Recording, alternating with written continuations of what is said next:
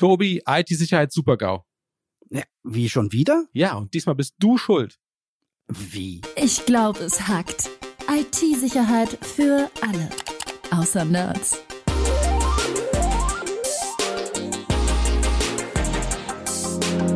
Mit Rüdiger Trost und Tobias Schrödel. Hi Tobi. Hi Rüdiger. Du, wir haben ja was gemeinsam, ne? Ja, wir machen einen Podcast zusammen. Ja, auch, meine ich nicht. Wir sind beides Fachinformatiker, aber du hast ja damals die, die falsche Seite gewählt. Du bist der Anwendungsentwickler. Und das sind die, die die ganzen Probleme einbauen. Und die Leute wie ich, die Systemintegratoren, die müssen es nachher ausbaden und lösen. Boah, was ein Spruch. Aber tatsächlich hast du ein bisschen recht, zumindest im Moment, denn gerade die Anwendungsentwickler haben gerade wahrscheinlich ein Wochenende mit wenig Schlaf. Zumindest die, die in irgendeinem Programm die Java-Bibliothek Log4j benutzen.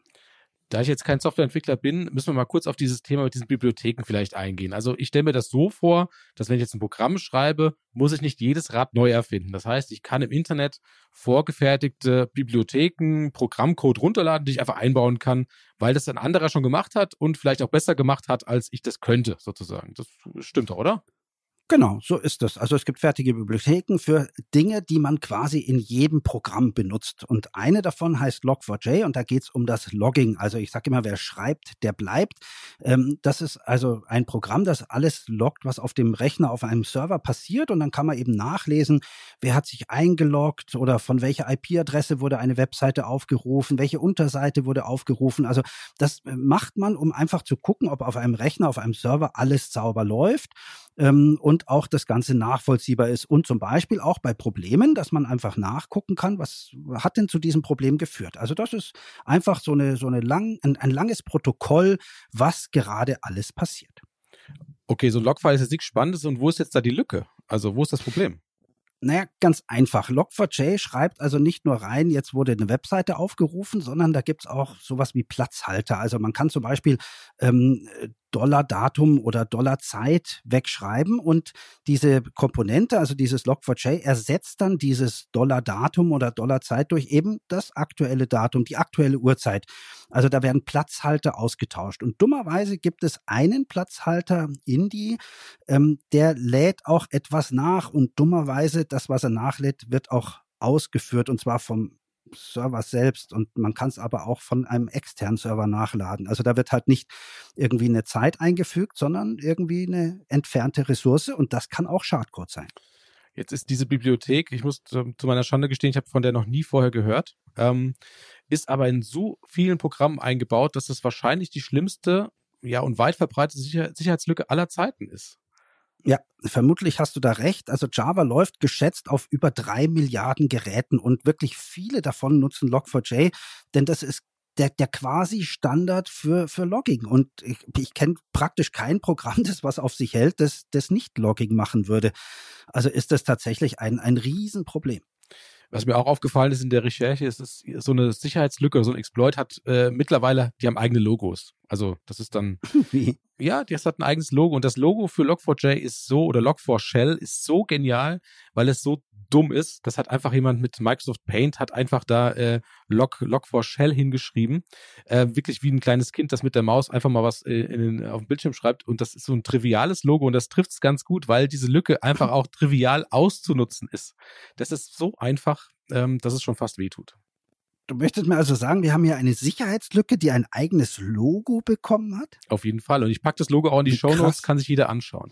Ähm, Das ist ja witzig. Jetzt ist diese Problematik, ähm, dass man eine sogenannte Remote Code Execution durchführen kann. Das bedeutet, jeder kann sozusagen aus der Ferne Code auf meinem Rechner ausführen, wenn ich diese Lücke habe, wie als wenn er davor sitzt. Also, ja. Genau, genau so ist es. Und das ist tatsächlich ein, ein Riesenproblem, weil also früher äh, war das einfach schwieriger zu machen. Und jetzt haben wir sowas in einfach Milliarden von Geräten, äh, die irgendeinen Code ausführen können, wenn jemand einfach weiß, dass diese Lücke da ist. Aber die Frage ist ja, wie weiß er denn, ob diese Lücke da ist? Ja, das, das kann ich wieder mit, mit einer kleinen Analogie erklären. Ich mag ja immer diese, diese Hausanalogie. Also man muss sich so vorstellen, ähm, jemand steht vor meinem Haus und ruft sozusagen einen bestimmten String, also einen bestimmten Satz und sagt dann, ja, bring allen Schmuck raus. Und dann kommt einer und bringt den ganzen Schmuck aus dem Haus einfach rausgetragen. Und so funktioniert das eben auch. Also man muss quasi einmal bei diesem Server irgendwie einen bestimmten Satz oder einen bestimmten ja eine bestimmte Zeichenfolge hinschicken und der Server macht, was ich will. So, so trivial. Aber, also wenn dort diese Sicherheitslücke existiert. Äh, korrekt, korrekt. Und, und äh, wenn ich da reinrufe und die Sicherheitslücke existiert nicht, passiert auch nichts. Das heißt, dann gehe ich weiter und weiß, der hat nichts, aber wenn dann der Schmuck rausgetragen wird, dann ist das ein, ja, ein Server, der diese Lücke hat. Und das Problem ist, die Lücke gibt es jetzt seit, seit äh, Donnerstag ist das bekannt und seit Freitagmittag sieht man im Prinzip äh, im übertragenen Sinne 100.000 Autos mit Lautsprechern durchs Internet fahren und die schreien sozusagen, bringt euren Schmuck raus. Also hier gibt es quasi Bots, Automatismen, die im Internet jeden Server einfach mal abchecken, äh, um zu gucken, ist die Lücke da und dann vielleicht einen Schadcode äh, zu implantieren oder auch eine Hintertür zu öffnen, um dann später zurückzukommen. Also die Angreifer können jetzt gar nicht alle diese Server hacken, also zum Ausnutzen mit einer Ransomware oder sowas, weil sie gar nicht dazu kommen, weil es zu viele sind. Die kommen dann in den nächsten Wochen alle zurück. Also das Problem wird uns noch lange beschäftigen, fürchte ich.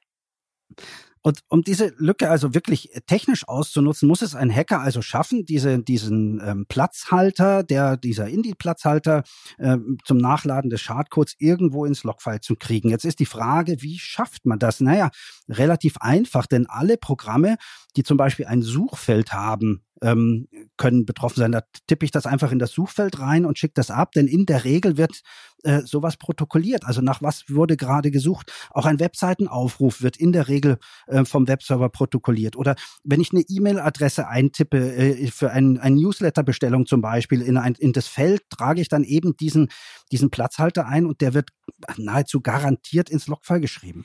Man kann sich das so vorstellen, jeder, der eine Webseite betreibt oder irgendein Portal betreibt, möchte ja zum Beispiel auch wissen, mit welchem Browser kommen denn die Leute auf meine Seite, damit man die dafür optimieren kann. Wenn ich jetzt sage, okay, 99 Prozent nutzen Google Chrome, dann baue ich meine Seite so, dass die bei Google Chrome am besten ausschaut, sozusagen. Und man kann aber, der Browser übergibt quasi der Seite, die ihr besucht, ich bin ein Google Chrome in der Version sowieso. Und in diesem Text, den dieser Browser übergibt an der Webseite, kann ich auch diesen Indie-String reinschreiben. Das heißt also, ich kann im Prinzip durch das Surfen mit meinem mit meinem Browser checken, ob ein Server ja betroffen ist oder nicht. Also super einfach auszunutzen, kann leider jeder machen und kann auch automatisiert werden, muss man sagen. Aber die, die große Frage ist doch, also selbst wenn, wenn dieser Fehler drin ist, normalerweise ähm, muss doch so eine Eingabe überprüft werden. Wird sie das nicht? Ja, ich gehe davon aus, dass sie normalerweise überprüft wird, aber in einem Logfile wird ja normalerweise, ja, da muss ja alles drinstehen, was wirklich geschickt wird. Da kannst du ja nichts ändern sozusagen, oder? naja, wir haben ja gemerkt, dass, dass das, was da reingeschrieben wird, vorher durch einen, ich nenne es jetzt mal einen Parser läuft und eben dann so, so ein Platzhalter eben ausgetauscht wird. Und man nutzt halt diese Bibliothek, weil man eben nicht alles äh, das Rad neu erfinden muss. Deswegen haben da auch viele vielleicht auch nicht reingeguckt. Aber wenn du sagst, seit ein paar Tagen wird diese Lücke ausgenutzt, ist die denn so neu? Log4j gibt es doch schon seit Ewigkeiten. Ja, und leider ist diese, diese fehlerhafte Implementierung in diese Bibliothek, die gibt es scheinbar schon seit 2013. Also wer das damals gemacht hat oder seitdem kennt, der hat schon einen Generalschlüssel zu vielen Systemen gehabt, muss man sagen, ja. Glaubst du denn, dass das ein, ein, ein Programmierfehler war? Oder ich meine, das klingt jetzt auch so, als ähm, könnte das eine Idee gewesen sein von, ich sag jetzt mal, einem, einem Geheimdienst oder so. Bei einer Hackergruppe wird es nicht gewesen sein, da hätte man dann irgendwann gemerkt, dass die Lücke ausgenutzt wird, um jemanden zu erpressen. Aber das wäre, wenn das ein, ein Schlüssel quasi zu einem Großteil der Server im Internet ist, ähm, und zwar so gut platziert, dass man lange in einem Open Source Produkt das nicht gefunden hat. Das klingt irgendwie nach Geheimdienst, nach 007. Wirkt nicht nach einem Programmierfehler auf jeden Fall, ja. Das wirkt schon irgendwie bewusst eingebaut. Da hast du, hast du vollkommen recht. Hast du vollkommen recht. Welche Programme hast du denn gesehen oder welche Programme sind denn bekannt, die äh, gerade betroffen sind von dieser, von dieser Lücke? Naja, also einfach gesagt, alle Java-Programme, die Log4j nutzen. Das sind so viele, dass man sie praktisch gar nicht aufzählen kann. Ein, ein Beispiel, von dem ich äh, übrigens gerade gelesen habe, das ist sehr spannend, ist etwas, mit dem man vielleicht gar nicht gerechnet hat, nämlich Minecraft, also das, das Computerspiel. Und das klingt jetzt vielleicht auf den ersten äh, Blick gar nicht so gefährlich. Ich meine, gut, da kann einer dann deinen Minecraft-Server übernehmen oder deine Accounts auslesen oder sonst irgendwas, aber man muss dazu wissen, Minecraft wurde ja von Microsoft gekauft. Jetzt gibt es da so ein Account-Merge. Das heißt, wenn ich einen, Account hier habe und da, dann werden die zusammengeführt. Das heißt, wenn ich den Minecraft-Server übernehmen kann, dann kann ich über die Accounts, die da zusammengeführt wurden, auch Office-Dokumente von dir lesen oder dein Skype nutzen oder ähnliches. Also die Tragweite dieser Lücke ist viel, viel größer, als man das ähm, vielleicht weiß. Und jetzt, vielleicht hat der ein oder andere Hörer äh, auch so einen Blog ähm, Blog-Software, also zum Beispiel WordPress, ist allerdings nicht betroffen. Man muss hier tatsächlich unterscheiden. Ähm, WordPress nutzt zwar JavaScript, aber ist eben kein Java-Programm. Und JavaScript und Java sind einfach zwei unterschiedliche Paar Schuhe, auch wenn die ähnlich heißen, da nicht ähm, ja, verwirren lassen. Ähm, WordPress ist Stand heute nicht betroffen. Ich lehne mich das ein bisschen aus dem Fenster. Ich würde sagen, jedes Unternehmen in Deutschland ist vor dieser Sicherheitslücke betroffen, weil jedes Unternehmen irgendeine Komponente einsetzt, die diese Bibliothek mitbringt. Das können Firewalls sein, das kann Webserver sein, das kann irgendein Stück Software sein, an das man erstmal gar nicht denkt. Und die Aufgabe der, der IT-Abteilung ist jetzt natürlich erstmal identifizieren, wo überhaupt diese Bibliothek läuft. Aber äh, geht ja auch nicht so einfach, weil woher will ich das denn wissen? Das ist ja eine interne Komponente. Das ist ja nicht so, dass das irgendwo draufsteht oder ich irgendwie abfragen kann. Genau. Und das ist tatsächlich das größte Problem. Eigentlich wissen es nur die Hersteller und das heißt, man kann tatsächlich nur warten darauf, dass Hersteller äh, von Software dieses, dieses Problem identifizieren, beheben und dann eben auch ausrollen. Also sprich, einem ein, ein Patch, ein Update zur Verfügung stellen. Aber machen wir uns nichts vor.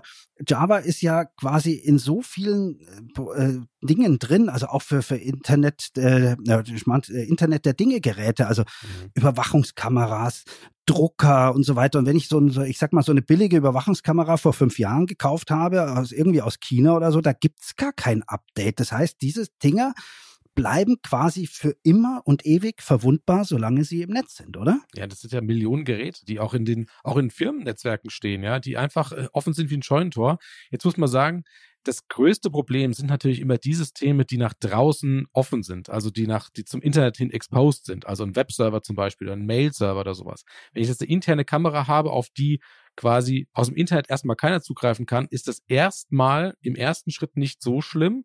Ähm, ich muss das relativieren, aber natürlich gibt es auch Angreifer, die im Internetnetzwerk schon sind oder internen Zugriff bekommen und dann haben sie natürlich ja ein Golden Ticket kannst du fast sagen, weil sie haben ein System, das sie komplett übernehmen können und von dort aus weitermachen können. Also es heißt jetzt nicht, ich muss mich nur um die Systeme kümmern, die zum Internet hingerichtet sind. Ich muss mich um alle kümmern, aber im ersten Schritt also jetzt, wo die heiße Phase der Exploits läuft, sind die Systeme, die zum Internet hinzeigen oder freigeschaltet sind über die Firewall, um die muss ich mich sofort kümmern. Ähm, wenn man den Podcast hört, ist man hoffentlich schon dran wow, also das Problem ist nicht nur groß, das ist wirklich riesig. Also jeder, der eine Software hat und betreibt, auch privat oder für einen Verein oder sowas oder als Firma, muss patchen oder so. Also jetzt heißt es nicht Steuererklärung über Weihnachten, sondern jetzt heißt es updaten, updaten, updaten, updaten. Oder? Ja, und das mache ich jetzt auch. Ich gehe jetzt updaten. Ciao, Tobi. Äh, ciao, Rüdiger.